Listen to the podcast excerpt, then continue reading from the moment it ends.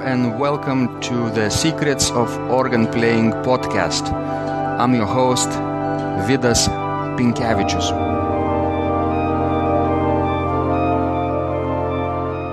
Welcome to Secrets of Organ Playing podcast number 82. This is Sunday, uh, February 19, 2017, and today's guest is Peter Holder. Uh, who is the sub-organist of St. Paul's Cathedral in London, where he accompanies the cathedral choir in the daily services and at concerts and events of national significance. Peter is also an organ tutor at the Junior Royal Academy of Music and previously undertook undergraduate and postgraduate studies at the Royal Academy of Music, gaining numerous scholarships and awards, most notably Her Royal Highness Princess Alice the Duchess of Gloucester Prize for exemplary studentship at graduation in 2013.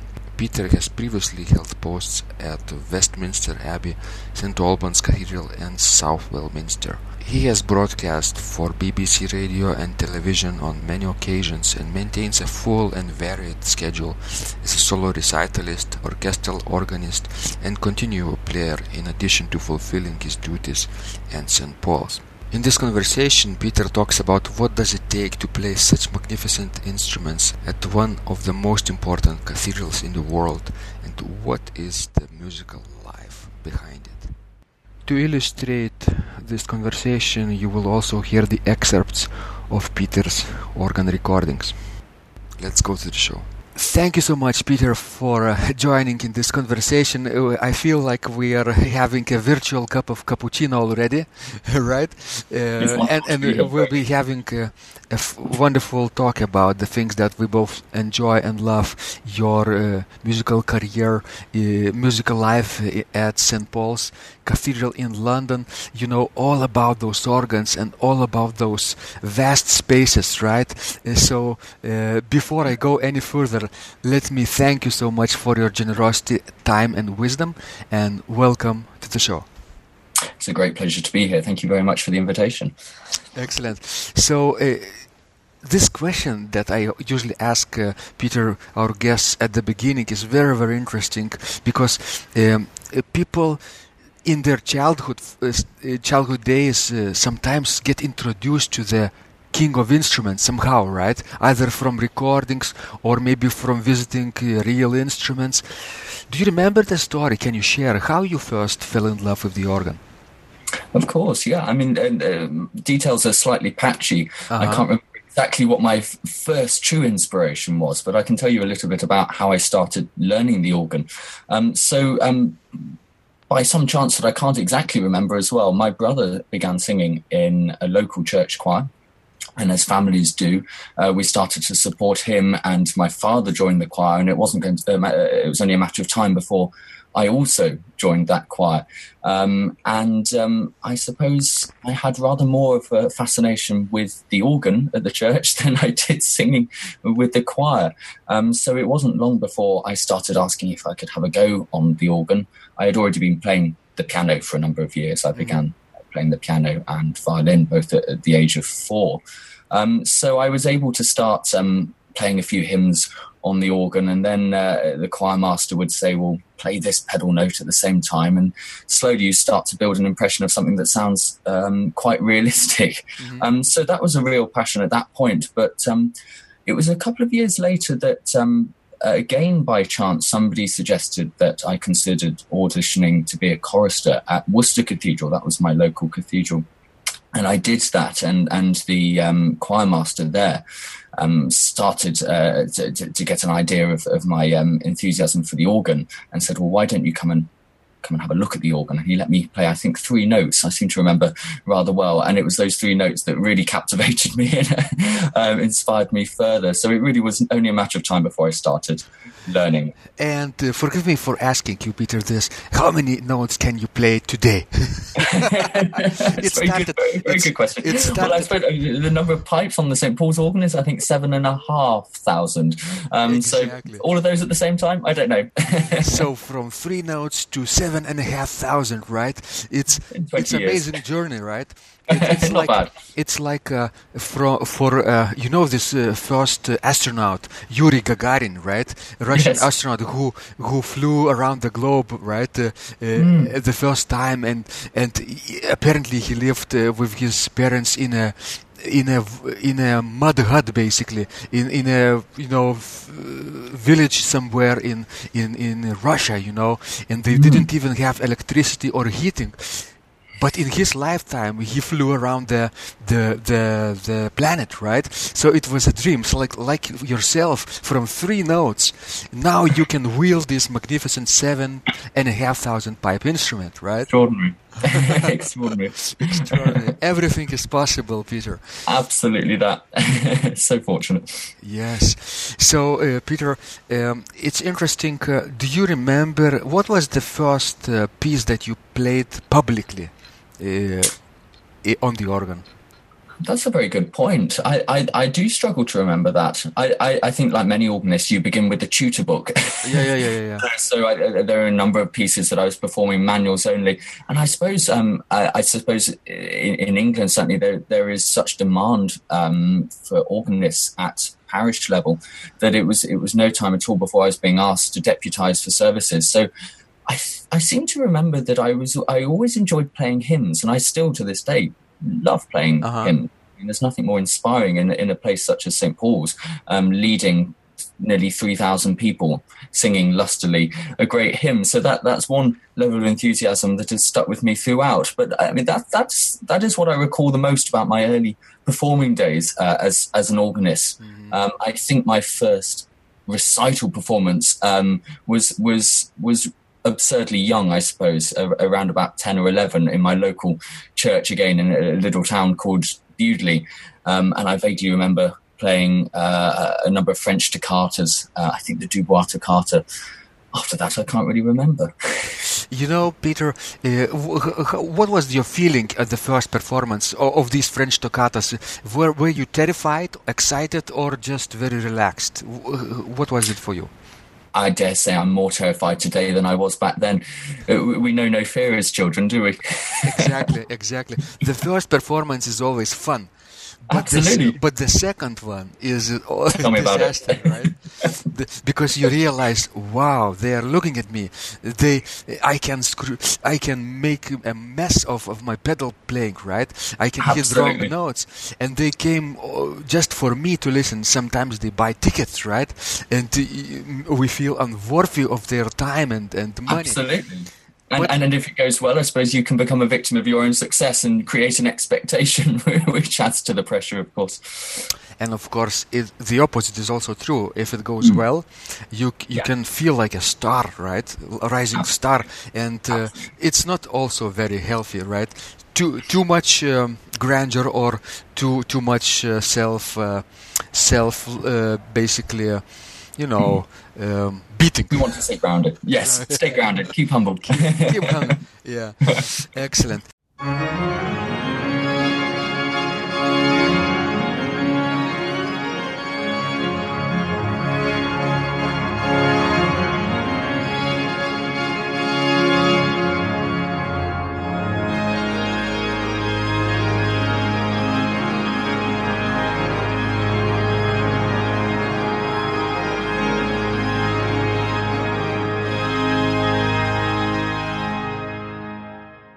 So I'm glad, uh, Peter, that uh, you continue to practice after the first public performance, right? You, a little bit. you didn't. You were not discouraged uh, by some of the uh, difficult spots. What happened next, right? Uh, who were your mentors later on? Yeah, I mean, so to continue the story, I was a chorister um, at Worcester Cathedral, as I mentioned before. That I began there at the age of six. Um, started organ lessons um, at the Cathedral School, uh, where I was schooled as part of um, my choristership. So that that began at the age of eight, um, and um, I continued until my voice changed, and that was, I think, the age of I think halfway through sort of 13 to 14, that, that sort of time. And I was very, very fortunate in coming by a local uh, church organ scholarship um, at that point. And they, they, ran a very, very fine um, tradition, um, uh, well, Anglican choir Um, and essentially, I was able to begin accompanying all the music that for the last seven years I had been singing. Mm-hmm. Um, so it really was straight from one part of the part of the, the choir stalls, if you like, round to round to the organ loft, um, and and it was quite a steep learning curve. Um, but in a sense, for someone with my kind of personality, that was the best possible thing that could have happened to me because it was terrifying at first, really terrifying. And I remember my first day uh, in this job, if you like, turning up, um, expecting to observe um, just see what things were like. And the choir director said to me, um, you, you, do realize you're playing for this service. you have got to do this. You've got to accompany that and this. I hadn't, hadn't done these things at all before. Mm-hmm. Um, it's, it's, one way to learn. And, and I, I, I, realized later on, of course, I thrive on that kind of pressure, mm-hmm. which I suppose you could say is why, why an environment such as St. Paul's now suits me so well. Um, so, so I continued in that position, that training position, if you like, um, mm-hmm. for the next four years, which saw my schooling out. Um, I finished at school, obviously, around the age of 17, 18, and took on a cathedral organ scholarship um, at Southwell Minster, beautiful, beautiful cathedral um, in rural Nottinghamshire. Uh, and that was a fantastic place for me to broaden my horizons, spread my wings a little bit, um, and start to enjoy a little bit more uh, what I was doing and, and the fruits of my labours over the last few years. And and that was the point at which I started to decide that maybe I was maybe I was going to um, make something of this. Amazing. Uh, you still continue to practice there, right? Continue to perform. What you, what were your duties there at uh, at your at your next step at the next uh, position? Uh, were you also required to accompany the choir, play hymns, right? Uh, something else? Exactly that. So, um, an organ scholarship, I suppose, um, is is quite a specific thing to the UK, or at least I think its origins are in the UK. Mm-hmm. I would say the Anglican tradition works on the basis of apprenticeships, learning on the job, and and I suppose the organ scholarship is is the epitome of that.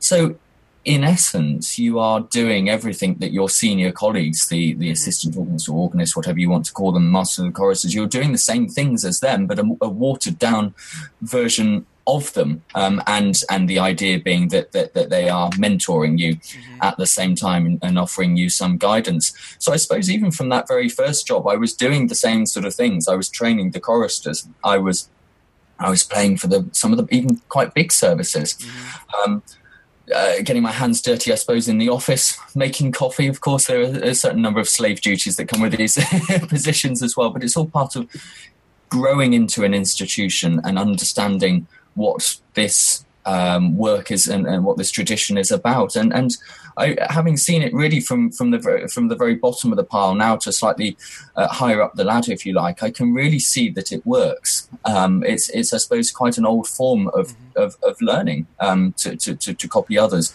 It certainly works for me, and I've seen it work for others. Mm-hmm. Um, I think it's it's it's a very capable means of education. Uh, English tradition is so so profound, and uh, it and because of this, uh, in England there is so so so vast amount of perfect, let's say near to perfect uh, uh, organists, choirs, right? Entire musical tradition, right? Somebody said that uh, England is music is uh, basically a land without music, which is totally wrong, right? they were, they, uh, I think Germans said that, right? Some, a long time ago, which is totally actually wrong. And today, actually, English tradition is known all over the world, and Americans actually try to copy in some cases uh, English cathedral uh, scholarship tradition too. So, so I'm glad you you were a part of this, trying to learn the craft from the masters, right? And they were good masters, right? They were not envious of you, right? They they tried to mm-hmm. help. Never absolutely absolutely i mean I, I, suppose i'm particularly fortunate that uh, you know I, I i've landed very many wonderful mentors, and I would struggle really to pick out one above the other because each one at every uh, step of my development has been very, very helpful and been the right person at the right time. Um, I, I, hope that's true for everybody, but I can certainly speak for myself uh, uh in that regard. Do your are your mentors still alive? Um, I would say yes, entirely. So, Every single one. So we want to mention some of them because they might hear this conversation, right? Excellent. Oh, I, I, I very much struggle to, to, to, to pick one. I would hate to pick one uh, and, and, miss others out, but I would say, I mean, to, to, to single out a few, I suppose. Um, my first organ teacher, uh, who was also the director of music at um, my school, taught me for um, I suppose near to ten years, and um, and and gave me so much time um, and really really took care and, and nurtured me. Um, and I suppose it's that difference between um, uh, adhering to I suppose a formula in terms of teaching and actually just doing the right thing for your pupil. And he very much um, uh, towards the to, to, towards the latter approach, mm-hmm. knowing that at times I was I was um, persuading him to teach me music that really wasn't very sensible for me at that stage. I mean, I really can name an example in in the uh, Dupre Prelude and Fugue in, in B major, which I, I remember learning absurdly young. Um, in hindsight, I've really struggled with that piece ever since because I just learned it too too young and I picked up bad habits. But um, my teacher uh, recognized that I needed that um, enthusiasm, I needed that project um, to give me drive at that particular point in time in my development. So I have absolutely no regrets in, in, in that regard, even when I pick that piece, that mm-hmm, particular mm-hmm. piece off the shelf now and think, goodness, I wish I hadn't learned that until more recently. Um, after, after him, um, well, I suppose in tandem with him, I had a wonderful piano teacher who, who in a similar way, um, really guided me um, and gave me a huge amount of time. Um, I then moved on to another piano teacher, um, uh, and who who was a little tougher on me, um, but hugely inspired me um, musically, mm-hmm. Um, and again was very very generous with time. I used to travel travel to London for those lessons, um, and that that that was I, I, remember it was a time when uh, school life was taking over, I suppose, and, and one is under increasing uh, demands academically. Um, and I, I, found it hard to fit in the time to, to, to um, practice the piano as much as I wanted to. At that point in time, I suppose the organ was my passion. um, but I always enjoyed the piano a huge amount, but, but with only a certain number of hours in a day, um, one had to, to, to, take priority over the other. So I, I remember traveling to London with a guilt complex, thinking, oh, here's another lesson that I've not really done very much preparation for. and my hugely um, inspiring and kind uh, piano teacher would, would turn this three hour lesson into something very, very, well, unbelievably worthwhile, nevertheless. I'm, um, I'm, sure it was. Uh, and Peter, do you think that your experience with piano early on mm. helped you become better organist today? Absolutely. I, I mean, I find uh, uh, more so than the organ, and I, I, I make no bones about this, but um, I, I do think the piano is a more instinctively musical instrument. I think it's possible to replicate that on a fine organ, um, but I do think the piano has an immediate beauty um, that, that it's hard hard not to come by, if you like. As it happens, in the last week, I've I've um, spent a considerable amount of time purchasing some new pianos for the cathedral, and um, I have to say I've rather been in my element doing that, traveling around the various piano shops of London. Um, they can be unbelievably beautiful instruments.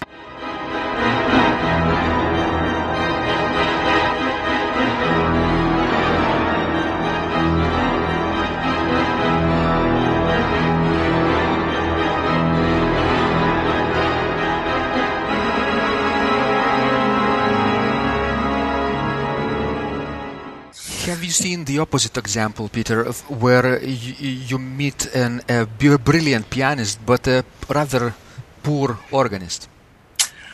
I suppose we have to be honest about the techniques are different. Yeah. Um, you know, and I think there are a number of number of people in this country um, and other countries, of course, but I'm, I'm I, obviously I focus on those local to me um, who have have held um, very eminent careers mm-hmm. as both pianist and organist, or organist and pianist, whichever way you want to put it.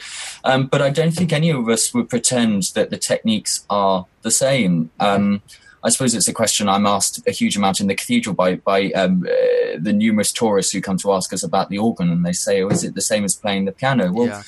um, you know that it, it, it's it's essential to be able to play the piano. mm. And I would go further in saying, actually, to be able to make music on the piano is essential for you then to replicate that on the organ. Mm-hmm. But yes, of course, I mean, the obvious difference is. Um, it, it's the introduction of your feet. It's a very different um, manual technique, of course, as well. But but more to the point, I see that that actually with the organ, I think you're driving a machine. Mm-hmm. I think it's it's a mechanical concept, and if you can drive that machine and make music, right. then I think I see that's what makes you a really fine organist. I think as as a pianist, you haven't quite got that that um, distance uh, between yourself and the music. But I think I think with organs, um, and this is not a criticism by any means, um, because many organs are very comfortable to play, but they are essentially machines. Mm-hmm, mm-hmm. So basically, what you're saying is that um, on the piano you play yourself, and mm. on the organ the instruments is playing and you're only wielding it right you, you're letting it play basically can i can i say it like this i think you can enough? yeah I, that is how I see it. I mean, it's very, very careful manipulation, mm-hmm. um, and of course, some some instruments some instruments do more for you than others, don't they? And and of right. course, it depends it depends on the repertoire, and this is why going to play historic instruments can be so unbelievably inspiring because they they in so many ways make the music for you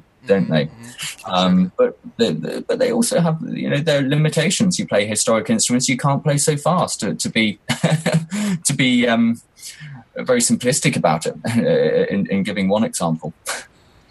So, uh, was your experience with piano technique uh, uh, um, was a prerequisite prerequisite for your current position at St. Paul's?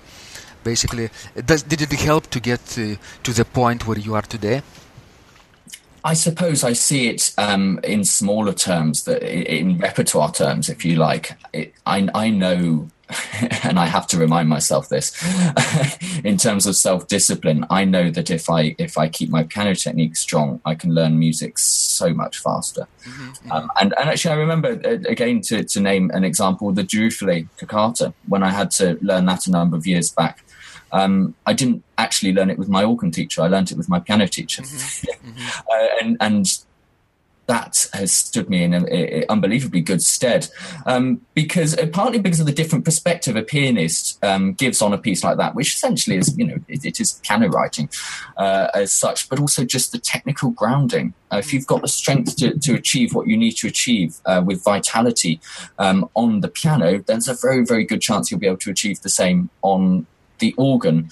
I carry around in my bag every single day a book that says um, an hour of piano practice a day, and I, would be lying if I said I think I'd ever ever achieved that. But it's, it's at least as a daily reminder of something that would, would help me enormously, and and, and I, I see the benefits. It, hugely. The, the, other similar benefit is is playing a small mechanical practice organ. Mm-hmm. The days I'm able to go and do that, as opposed to playing the vast cathedral organ at St Paul's, for example, it, it really transforms my technique. Um, I really reap the rewards of that, and, and I'm always striving to do it more. If only there were more hours in the day.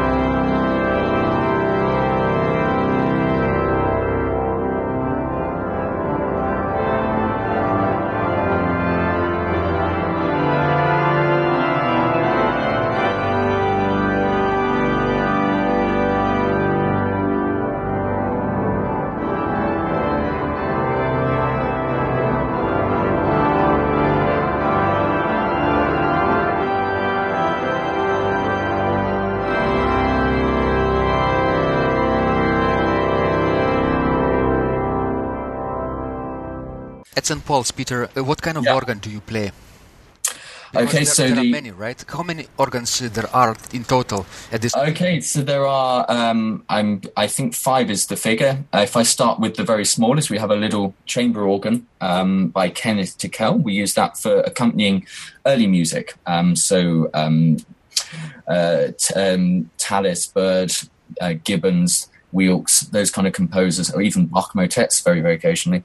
Um, and that allows us to be, to be part of the choir, part of the ensemble. And this this little organ is is mobile, and we place it between uh, the two sides of the choir. Uh, it just gives a slightly more um, uh, compact performance, if you like. Yes. Um, we have um, a small practice organ um, in in our choir practice room we have a very beautiful and quite recent instrument by William Drake. Um, that's a two manual mechanical instrument built along Baroque lines. It's, it's in a mild temperament as well. That's in our Order of the British Empire Chapel, which is underneath the choir of St. Paul's. Um, that space is used for weddings and baptisms and memorial services for those affiliated with the Order of the British Empire. And we have have several of those services each week, so that organ gets um, quite a workout.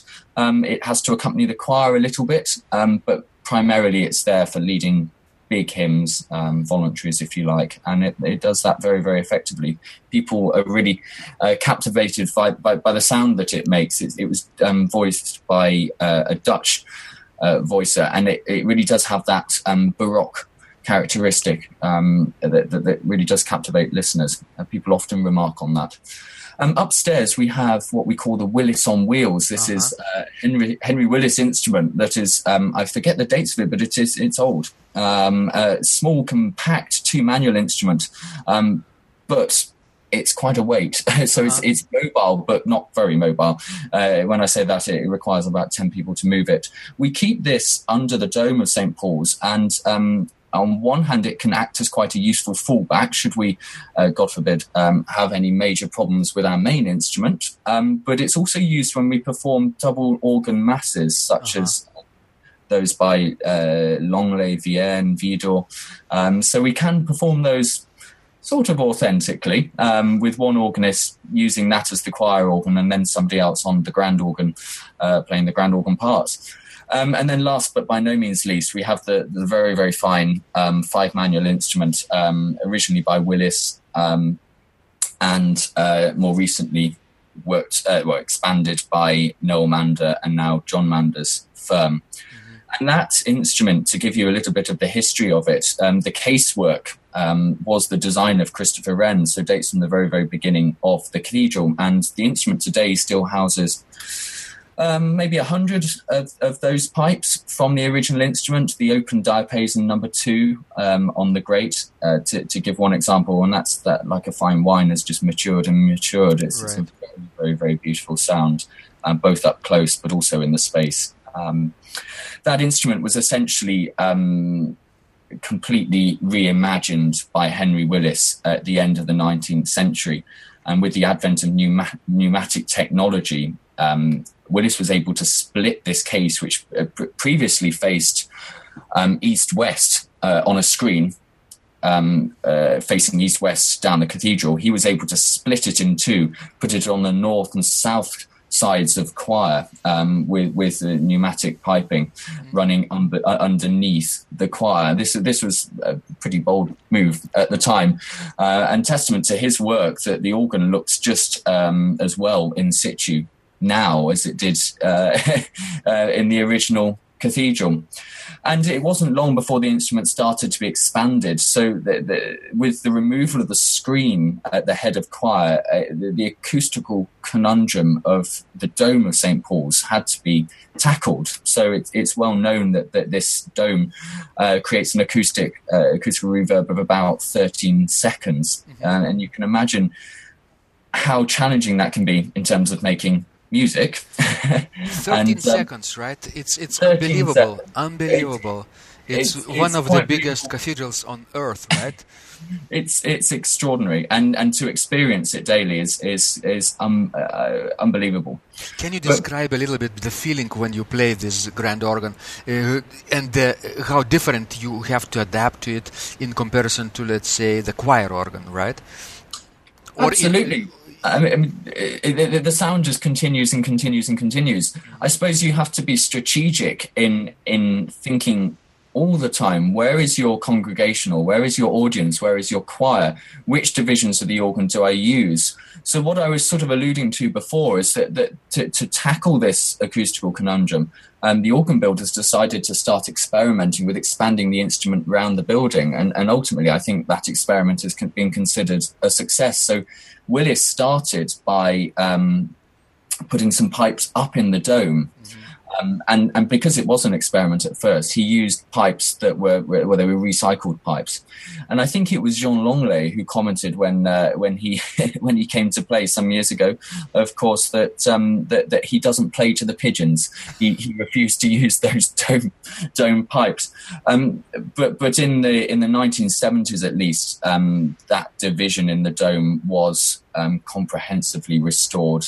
Um, new high pressure trumpets were added up there for um, ceremonial occasions. And also in the 1970s, they decided to add an, a further chorus division at the west end of the cathedral, um, and also some um, chamade reeds, if you like, some what we call the royal trumpets or the state trumpets, and they were inaugurated at um, Her Majesty's Silver Jubilee celebrations. Mm-hmm. So the, the, the, the there was an attempt, I suppose, to create um, what I describe as, as, as a rather expensive surround sound system. Right. um, and I think I think that is largely successful. Um, but that's not to say that, that we don't have to uh, use other strategies as well. So.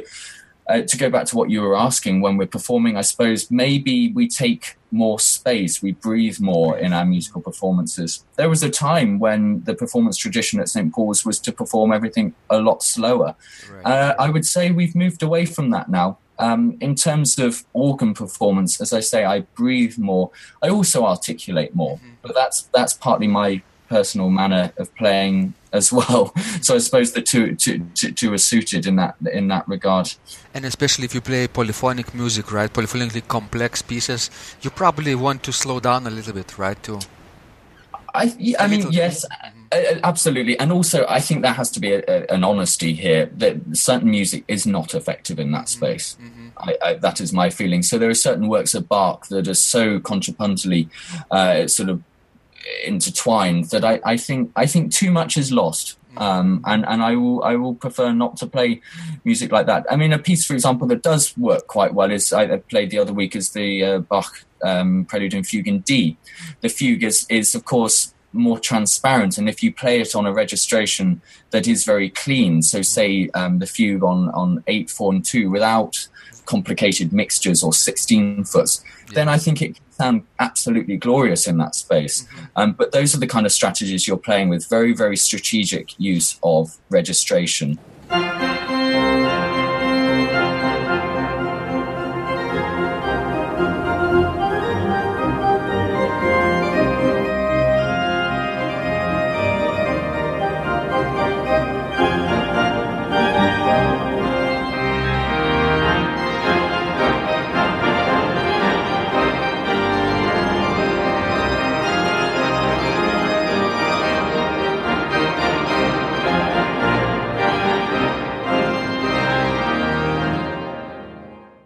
So organists who come to you, right? Guest organists sometimes think, mm-hmm. oh, they have 16 foot trumpet, right? I have to use it on the manuals all the time.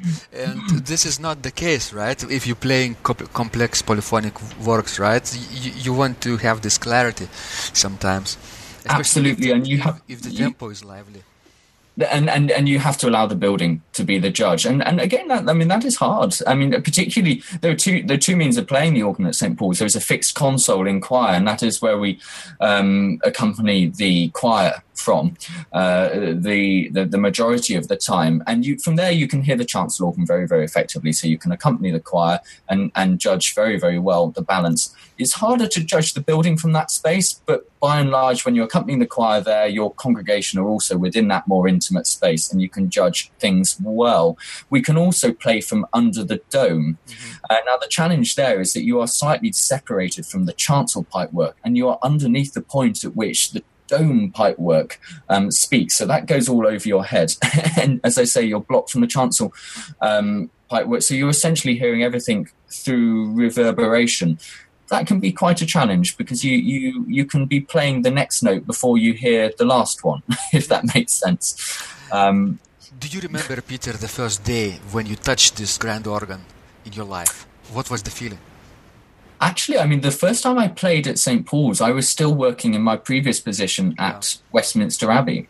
Um, and I was deputizing for, for a number of services after Easter. Um, I suppose at that time I was very, very well tuned to the instrument at the Abbey, which was quite a different one, I suppose. And, and, and, and I suppose I was slightly guilty of trying to make the St. Paul's instrument sound like the Abbey organ, as you do when you're well, well, well tuned into to one instrument over another. Um, but I was completely bowled over by the space, I mm-hmm. suppose, um, initially, and and more recently, I've I've so grown to love um, the, the, sound of that organ. It, mm-hmm. it's it's utterly captivating. It's like ocean of sounds, right? Basically, roaring. Exactly that. Mm-hmm. Yeah. It can be so thrilling. yeah, once in a lifetime opportunity for people to hear this this uh, wave tsunami of sound, if you will, right? It coming at you if you are in the pews, right? Listening. Uh, it's it's probably unforgettable experience probably well I, i've never i've never worked anywhere before where an organ captivates the average person, the non-musician, the, the average tourist, um, uh, and they are the majority of people that come to St. Paul's. I've never worked in a place that captivates them mm-hmm. in such a way as, as the organ of St. Paul's. People will come to recitals not expecting to be at a recital um, and just sit there completely uh, in awe of this experience, this sound. Um, it's there's something otherworldly about it. It's magical.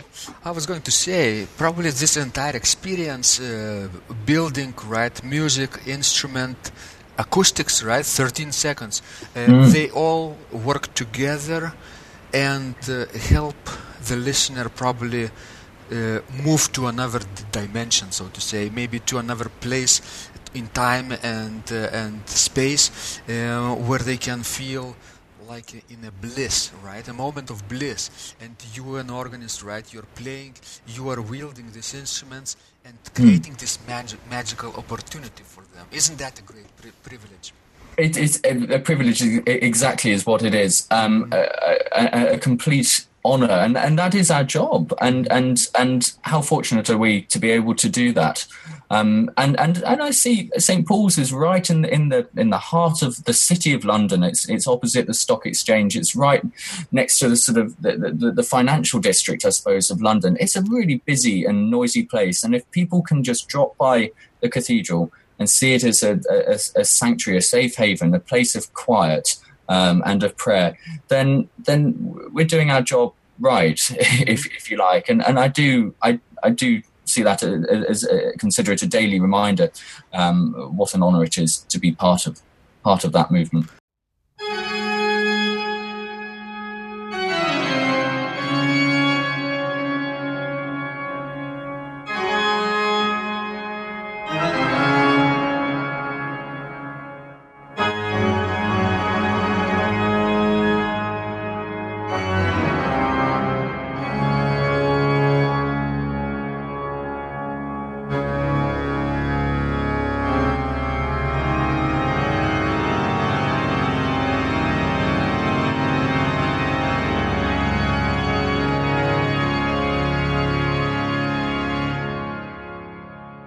When you go back in time, Peter, uh, mm-hmm. do you remember? You still remember your early days as an organist? Can you say what was the f- number one thing you wish you knew back then that might have helped you to develop further, faster, more efficiently, and uh, in general, make made your life easier? That's Is there one thing?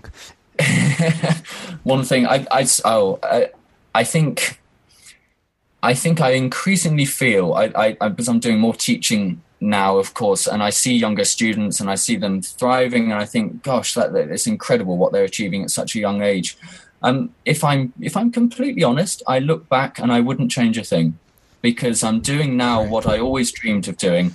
Um, I, and and of course that means you have some knocks and bumps along the way, and and I could, I, if I wanted to take things apart, I could say, "Oh, I wish that hadn't happened." But all of that has shaped me. Mm-hmm. You know, we often say, of course, you know, the best music we make is when we're when we're not necessarily that happy. Mm-hmm. Um, so I, I, I see an advantage in everything that's happened to me. It's all steered me in the right direction. Mm-hmm. I couldn't be happier with the variety of work that I do now. I mean, I, I do quite a lot outside of St Paul's as well now, both teaching, playing concerts, choir training in Europe and um, and and in the United States as well.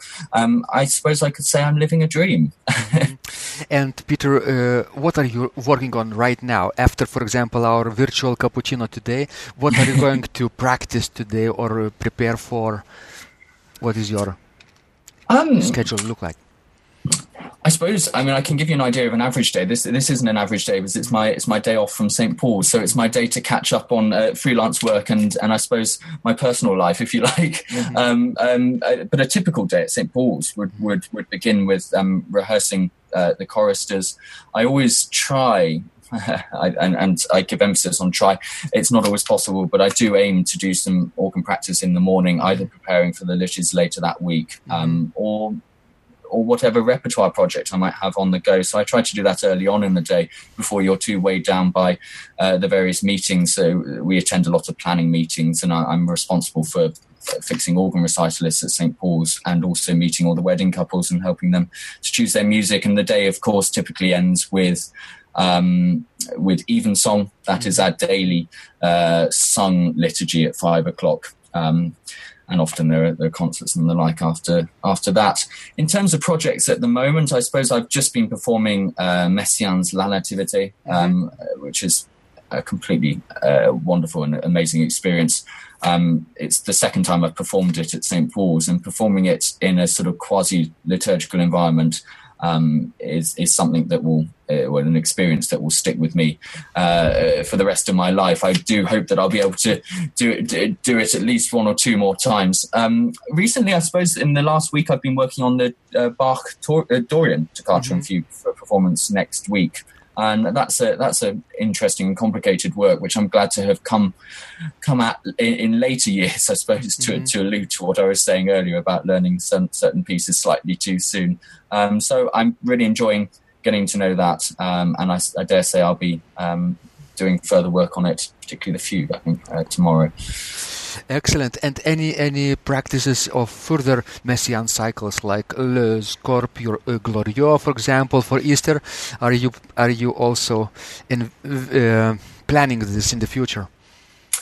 Um, actually, the, I'm performing the uh, in again in a sort of, uh, in a meditation, a sort of quasi liturgical mm-hmm. uh, uh, offering. Um, the Tournemire Seven Last Words of Christ, wow. and I did that once before at St Paul's um, for a Holy Week meditation. So I'll be performing that at St Paul's on I think it is Passion Sunday at six p.m. Mm-hmm. Um, and I think that's a, a, a, an inspiring work, particularly as I say when when performed interspersed with the, the, the readings of scripture. Mm. Um, it's it makes sense. I think. Yes, that's how it was originally conceived, actually.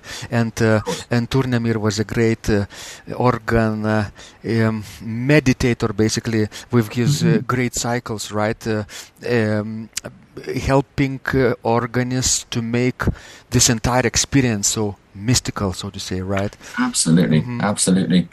I suppose another project I'm, I'm working on, which it, it, doesn't sound quite so exciting. Maybe it's a practical project in a sense, but it's it's the release of a recording that I made um, two years ago, um, and I'm embarrassed to say that I made it so long ago and that it's not yet commercially released. But um, it's it's too easy to be taken over by the practicalities of life rather than furthering the projects that you might like to. But um, I recorded it um, Neresheim Abbey in mm-hmm. southern Germany.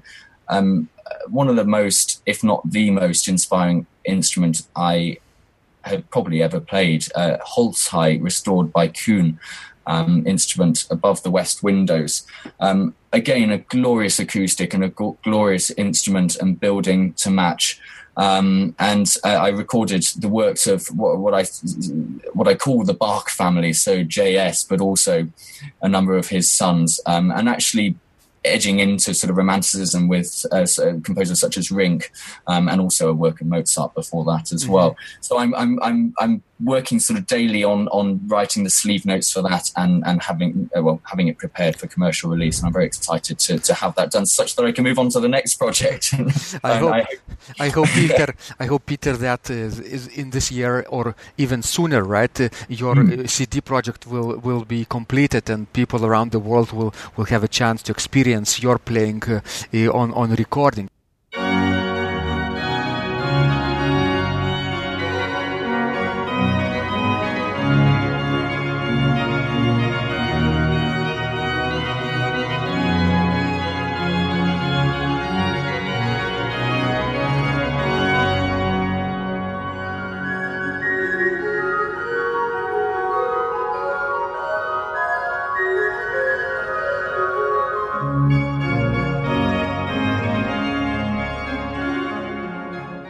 St. Paul's, one of the amazing things there, of course, is is being able to speak to average the average person who has ne- not necessarily any interest in the organ, but they're captivated by the instrument, and you're able to say, well, this is what this this pipe does, and this is how the instrument works, and then let them play. And you send these people out to the cathedral with an experience they never thought mm-hmm. they would ever have um, and completely inspired by a, a, new concept. And, and I see that, um, uh, well, as, it's an enormous pleasure. I, I really, really enjoy um, that side of my work, if you like, introducing the instrument to new audiences. Mm-hmm. Um, I think I saw, I was listening to one of, um, one of uh, one of your other interviews in which uh, someone was saying how, how they enjoyed doing organ transcriptions, which mm-hmm. um, I, I, also enjoyed doing a huge amount. But what I see there is, is being critical, is choosing repertoire that's engaging to the listener.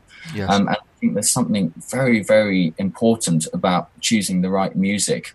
Um, somehow being engaging and entertaining, but without dumbing down, if you like. So providing the the, the, the serious works of, um, of J.S. Bach, but also perhaps including an orchestral transcription that in, that that shows off the various colors of the instrument as well. Um, I think I think so much is critical in terms of um, repertoire planning mm-hmm. and indeed registration. Uh, you know. As, you're right. This uh, this uh, variety issue is so critical, right? When you choose mm-hmm. the re- uh, repertoire, right? Uh, if you love one side of the in- instrument, one side of the repertoire, you can forget the listener who is new, right? And uh, and uh, uh, the more I play on the organ too, I sort of sometimes like to actually have variety in the organ uh, repertoire too, because yeah. this v- variety of experiences uh, gives like a good meal, right? You have a little bit of that, of it, and complete menu.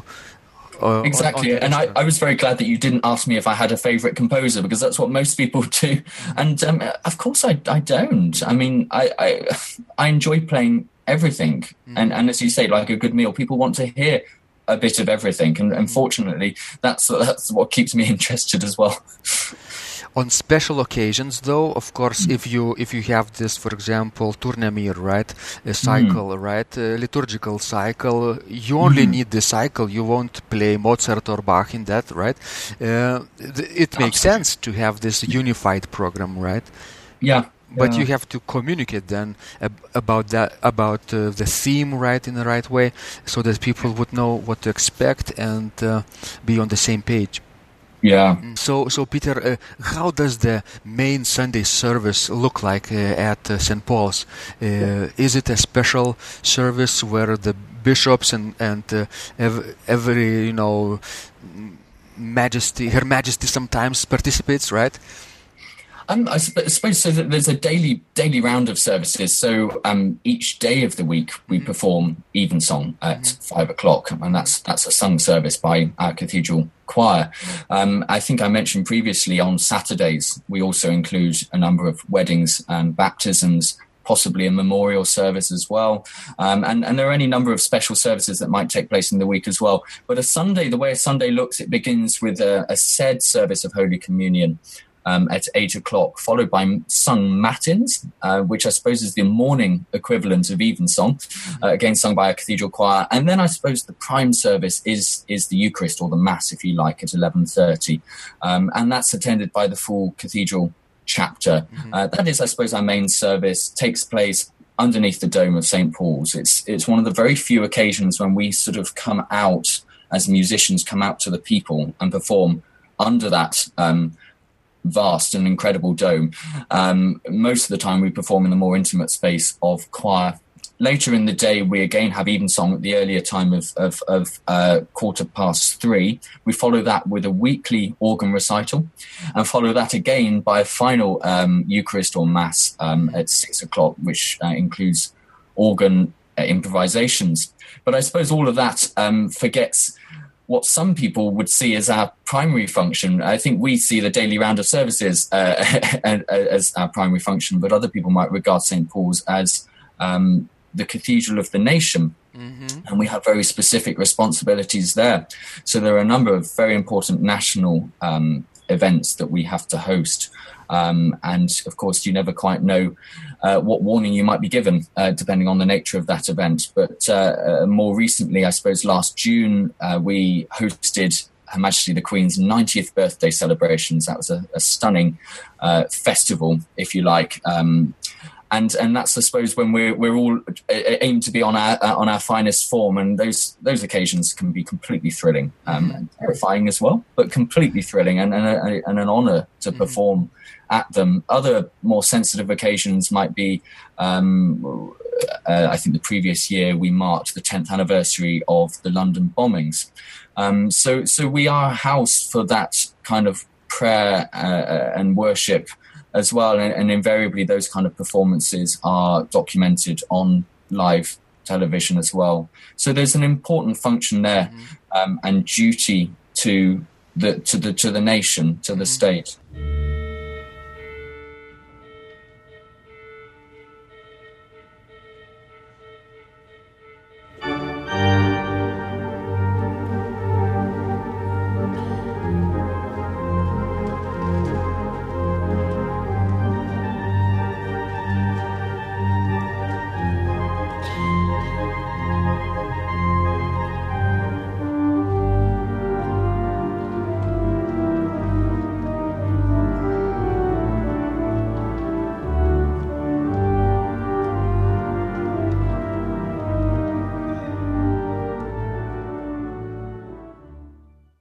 National cathedral, as St. Paul's, you probably uh, have the opportunity to really commission new works, right, for those occasions.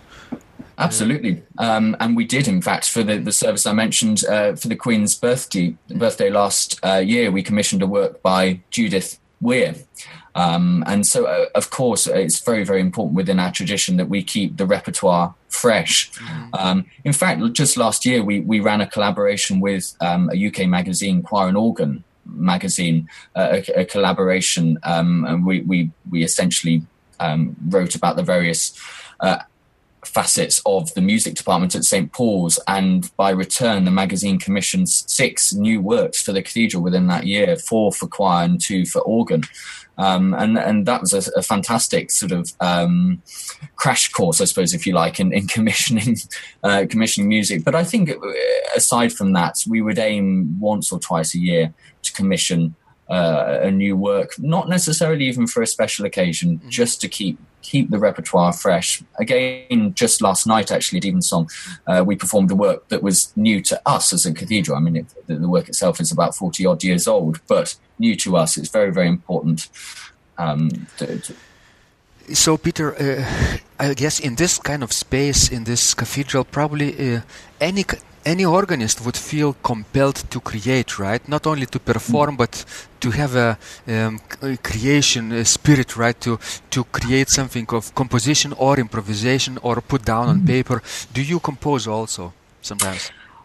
Um, I suppose I haven't composed uh, since the days when I, I perhaps had to, um, either for my school studies or yes. for my um, uh, my my uh, university studies. I was a student at the Royal Academy of Music um, for uh, f- for four undergraduate and, and uh, one postgraduate years, and I, I, now do some some teaching there too. Um, so I, have composed when needs must, mm-hmm, mm-hmm. but for my own pleasure, I suppose I've done some arrangements um, for, for, actually, as it happens, for uh, to, to, give you some idea of the, the, broad scope of what we do. Just at Christmas, just gone, we um, hosted a number of large charity um, carol services or carol concerts, and the one was for NSPCC, the National Society for Prevention of Cruelty to Children, and and that um, carol concert concluded with an arrangement that I had to do of "Have Yourself a Merry Little Christmas." So I don't suppose when I started out um, 10, 10, or so years ago that I envisaged doing that, but it does give you some idea of, of the scope of what we do.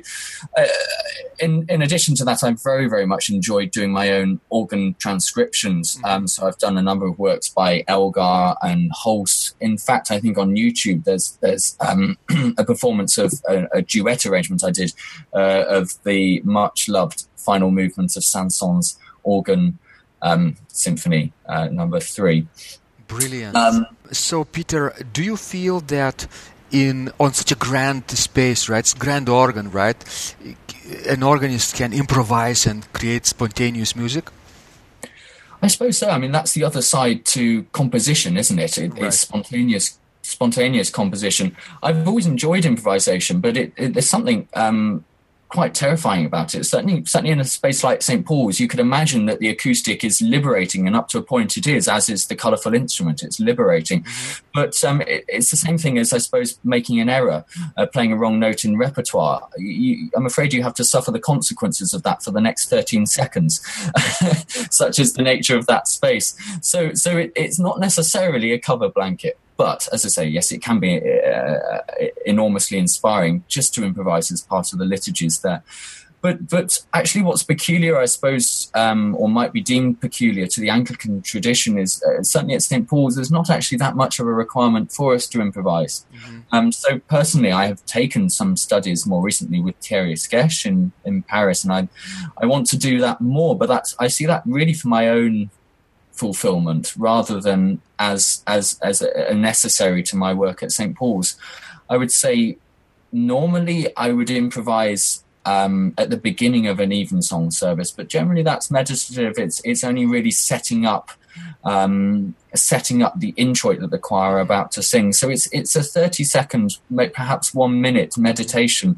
Um, so it's not really what you might say a chance to to let rip. mm-hmm. I mean, uh, beyond that, there are, there are occasions, um, even at very very large state occasions, where perhaps a procession takes longer than anticipated, and and, and one has to continue the sung hymn. Uh, so you continue in that vein. Um, and that's that's I suppose a, a, discipline and perhaps one of the scariest things that, mm. that, that we we have to do. But it's that's quite a specific thing. It's not really like being able to liturgically improvise. You're not really able to take your own themes. You're really continuing that that that, that has preceded. Uh-huh. So continuing the theme of that hymn. Yes. Um, invariably these things turn into fanfares. So of course, uh, sort of quite pompous fanfares is something that we have to have to do quite a lot. And it's I suppose just as well that we have um, high pressure trumpets dotted around in just about every space of the cathedral to be able to to do that quite effectively and quite in quite a thrilling manner.